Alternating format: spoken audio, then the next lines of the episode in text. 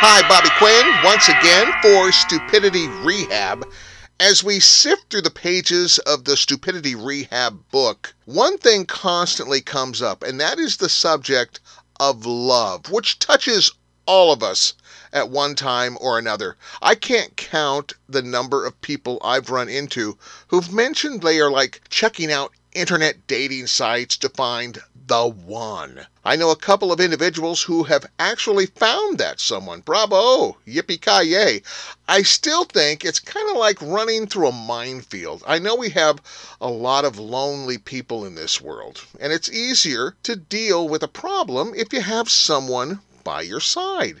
Just think of Toy Story. How would Woody have been without Buzz? Or vice versa? They'd have been lost. Going to the movies, out to dinner, even playing Frisbee is no fun by yourself. In fact, you ever tried to play Frisbee with someone under 5 years old? Good luck. It's like playing Frisbee by yourself. That is why when I had a friend mention he was going to try going online for love, I didn't give him too much of a hard time. He showed me his profile. Actually, he didn't volunteer to. I kind of hassled him about it. He showed me his profile that he was submitting, and I was honest. I said, hey, good luck, buddy. You're going to be getting a ton of responses from women with the name Myrtle or Gert with that profile. I asked if he'd maybe allow me to punch his online portrait up a bit. After a few minutes, he said, well, let's see what you can do for me. Go ahead. I told him, now, you might disagree with me, but from my experiences, I told him that women like a man who's a little naughty.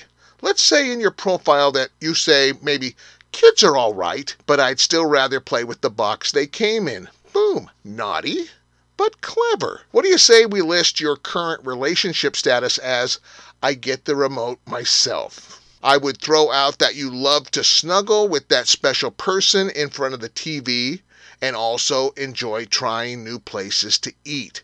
Now, as I pointed out to my friend, women love to go out to eat, so that is a must to include. I would mention that you're neat, but not a neat freak. Honestly, I've seen your place, I told him. You clean your house kind of like everyone else, completely 5 minutes before someone comes over. You see, you don't want to come off too perfect, because women love a project. They want to find something about you they can fix. So let that not be too hard for them to find, that project they could work on you with. Believe it or not, he liked my inspiration, and I hope he finds someone who's maybe not a lunatic or someone in search of citizenship. I am curious to see if he includes my final suggestion I tossed out as he was leaving. I said, why don't you say that you're very sensitive if a person's lactose intolerant, that you will never insist they say cheese for a picture? And I don't know if he got that or not. But hey, once again for Stupidity Rehab, this is Bobby Quinn. Take care. Hi, Bobby Quinn for Stupidity Rehab. And as we look into the different chapters in our Stupidity Rehab book, probably the biggest chapter has to do with men and women. Yes, the sexes.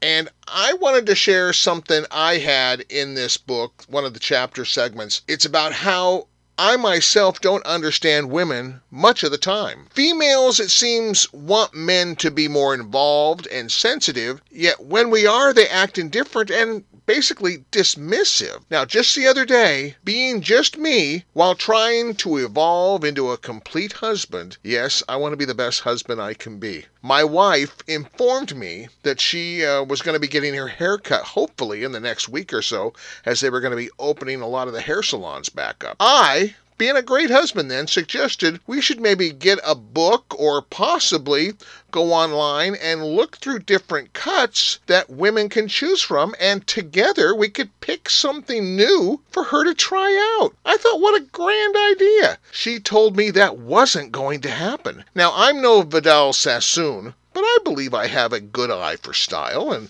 and I know a good smile, and I know a good look. I'm a firm believer in every style that is not boring is a good one.